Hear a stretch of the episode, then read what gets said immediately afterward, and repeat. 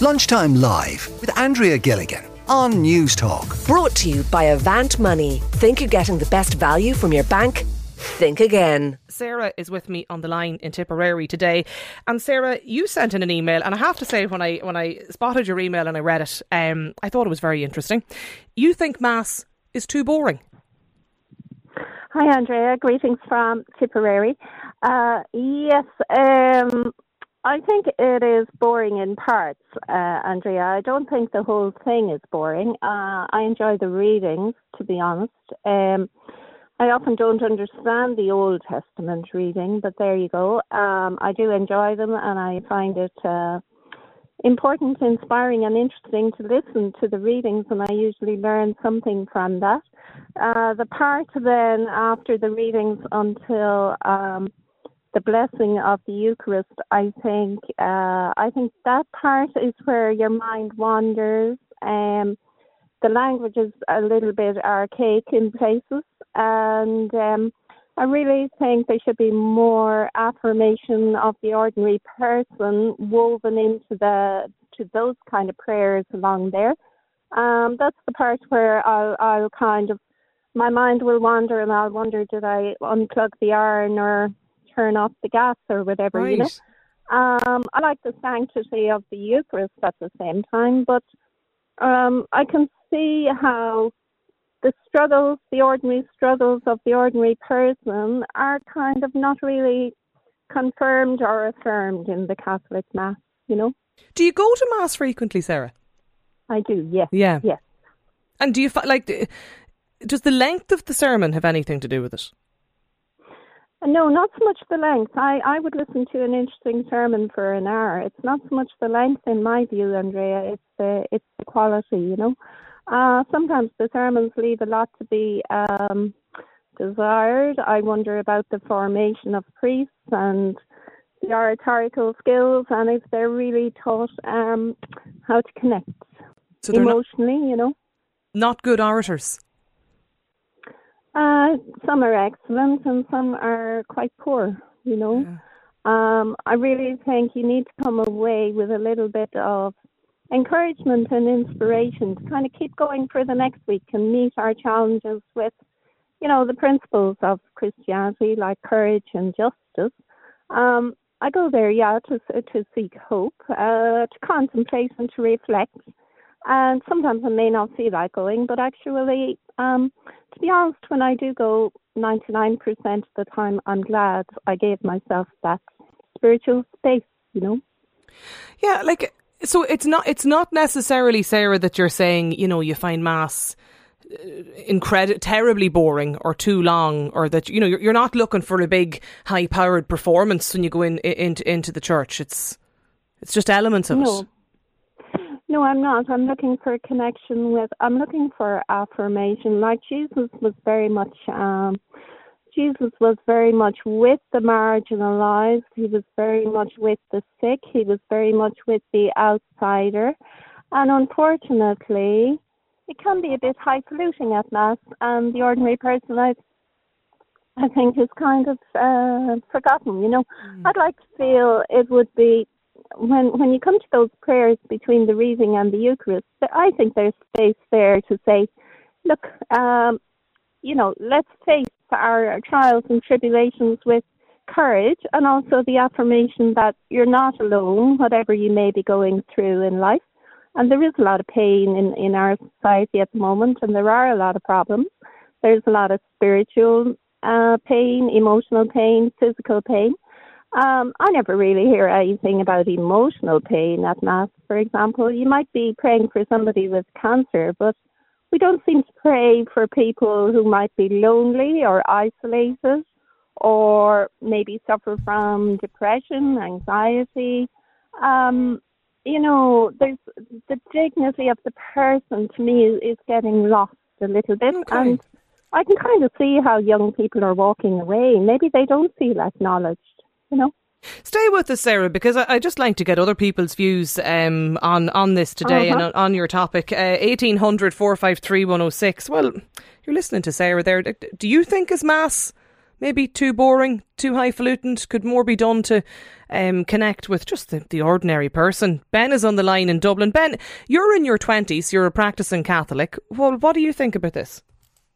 Yeah, I I just like to say I, I appreciate what Sarah's saying a lot. I mean, I'm I'm 25 now. I converted to the faith when I was 17, having grown up with no faith at all. And my wife, who I, I was just married a couple of months ago, she was baptized earlier this year. So I know a lot of young people who are converting to the faith, and you know, obviously we hear a lot of stories about people who leave the faith as well. Mm. And in my humble opinion, as a layperson, I would say that a problem is the problem is a lack of catechesis because we should note that like you know poor mass attendance it's not a church-wide problem across the whole globe. I mean, according to Fides, between uh, 2018 and 2019, there were 15 million extra Catholics added to the church, and really, it's only Europe that is losing people. So it's not necessarily a mass problem, in my opinion. I think it's people's understanding of the mass, where when you're talking about a ceremony this ancient, thousands of years old, uh, you'll get things like, for example, the reason we use candles in Mass, part of the reason is because early Christians in Rome who were being persecuted, they had to meet in secret underground catacombs and they would need a candle to have the light to see what they were doing. Um, you know, and that's that's a little piece of symbolism that we've kept, and it's taken on other meanings now. But I think if people understood the reason why we say this prayer, why is is the order of the mass done in such a way, I think they would find it a lot more engaging. And I'm not saying I know everything about it. I, am yeah, you know, okay, but I'm just an ordinary person. Yeah, but. well, that's the that's that's what was Sarah's point in, in all of this, and, and Sarah made the point earlier as well that she feels that kind of the, the dignity of the young person is being lost. But she also talked about quality over quantity. Would you agree with that? In terms um, of the um, the, I, the sermon. Um, I I sort of I see what she means, but I think that as well, and and I know this isn't what Sarah was saying. That you know she she made the point that she would be willing to listen to an hour long sermon if it was good, and I do think that you know rhetoric helps if if you get a good priest better than a you know a poor priest, obviously as regards public speaking. But I think that when you go to mass, for first and foremost, above everything else, it's a sacrifice. It's a beautiful sacrifice, but it's a sacrifice nonetheless. And you know, a sacrifice by definition hurts. So I, I think that you know when when you're talking about God giving His life for humanity and every one of us playing a role and putting Him up there on Calvary, that's a very somber and serious thing. And I think, while of course joy and love and happiness is a part of the faith and that has to be there, there has to be an element of gravitas as well. And so I don't think we should expect every moment of the Mass to be necessarily bombastic okay. or, or well, you well, know, jumping up and down. What about that, Sarah? Then.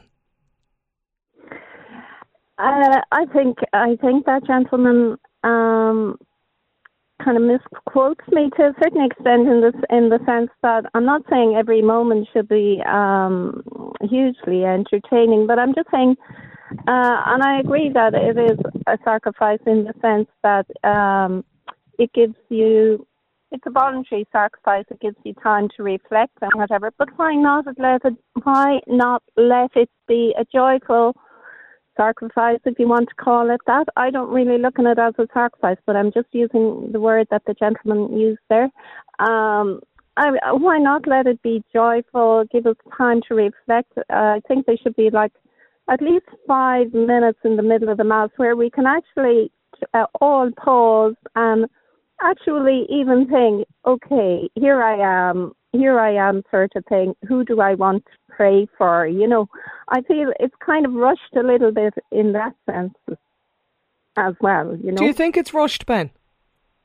Um, I, I mean, it's really dependent on which church you go to, isn't it? It's it's a very um, uh, su- subjective thing where you know this parish might have a priest who rushes it, this parish might have a priest who does it very well. So I don't know if we can speak generally like that. I do, I do understand what Sarah is saying perfectly well, but you know, I think that uh, and sometimes we run the risk of making it too much about us and what we're doing, and you know, the the mass in many ways is about us, but in some ways it's not as well. It is about God, and and again, I think Sarah would agree with me on that. I'm not trying to put words in her mouth, but I think that you know, uh, God, God, loving God, adoring God, has to come first it's like we're at the foot of the cross on Calvary. We're we're there in the in, at the at the Lord's last moments when we attend Mass every Sunday, and so uh, to me, I think that it's it's just not necessarily.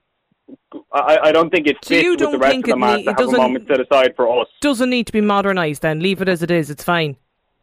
I do think there's changes that need to be made, but I certainly wouldn't be looking at modernizing it. I think that people people who still go to mass in 2022, they don't go for modernity. If they wanted modernity, they'd go to a nightclub, they'd watch television. I think that you go from to mass for something deeper and more Okay. traditional, something that Some of the reaction to this. This listener says Mass is far too long. I'm a devout Catholic, but I find that my mind wanders during ceremonies. Another listener says yes, the Catholic Church needs to modernise Mass and acknowledge modern day life a little bit more.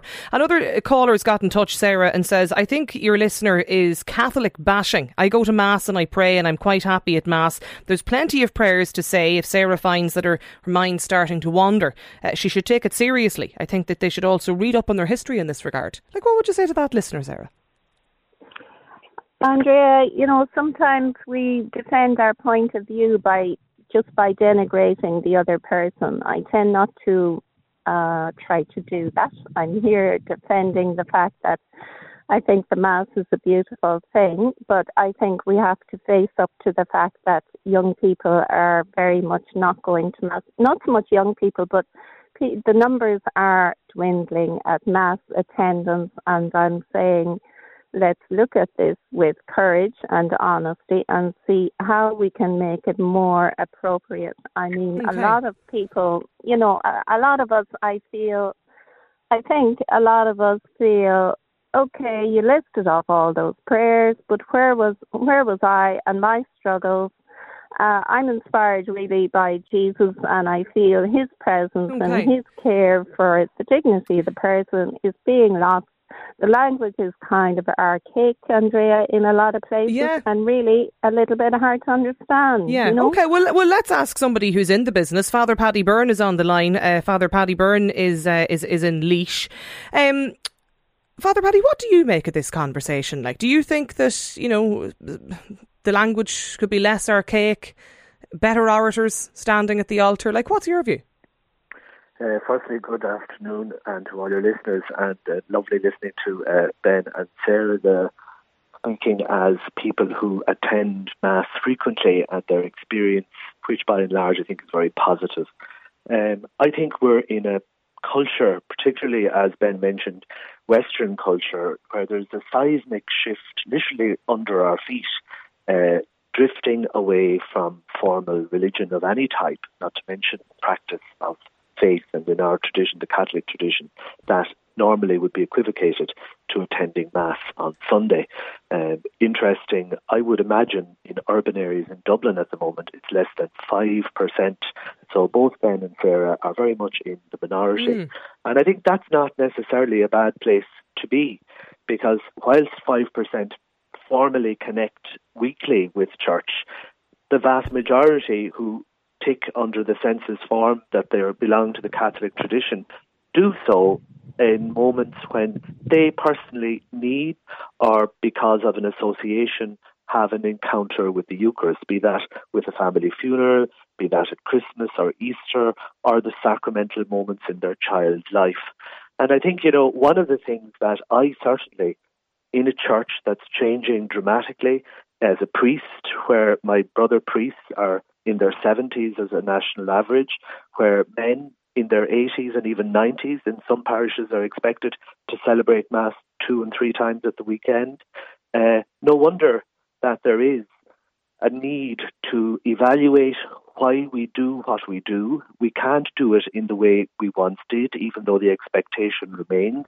I think perhaps we ourselves, even as priests, uh, overindulged in Eucharist in terms of not offering alternatives, and the Eucharist became something that was over familiar. Okay. And anything that's over familiar can become somewhat benign. I mean that in the very deepest of respect to the Eucharist. But that I agree, the language we use in the New Roman Missal, and it's been commented about, particularly in relation to the feedback in the Synod, is archaic. It's difficult. It's almost like a tongue twister. Can I you change it though, Father? I think we can. Yeah. Uh, I think we all have an obligation as priests, particularly who celebrate Eucharist with our people. I think how do I inform my homily on a Sunday, for instance? It's it's not out of theory, but it's out of the living out of how I live my life during the week. For Mm. instance, on So Sunday. you, put, you obviously put thought into, you know, what. But I think what strikes me in my Sunday homily is the encounters I have, and I think Sarah would be pleased with that feedback. We'd say this weekend there, there was a line in the gospel about having your light, your lamps lit. Where in my life do I avoid? And it's a good question to ask on a Sunday, a bright Sunday. Where do we find time to nourish our soulfulness? In the secular world, we often call it mindfulness, but essentially it's spirituality. And where do I nourish that? And how can I share the values of that in a positive way to enhance our quality of living? You'll, you'll have to go over, Sarah, to, to Father Paddy's Mass some Sunday in Laois. I will indeed, yeah. Yeah. Uh, I've heard, uh, I'm a good admirer of uh, Father Paddy Byrne. I have heard him on the airwaves, Andrea. I have been impressed. Yeah, and the best luck with what you do, Father. Yeah, there's another text in here from a listener who says our own local parish priest is fantastic, make things makes things so relatable. Very rare though I find to have one like him. I think we're absolutely blessed, says this texter. Keep the messages coming in to us. You heard Sarah there. Sarah dropped us in an email, lunchtime live at newstalk.com. Do you agree with Sarah and Ben uh, on this today? 53106 is the number as always if you do want to get in touch with us. Lunchtime Live with Andrea Gilligan. Brought to you by Avant Money. Weekdays at midday on Newstalk.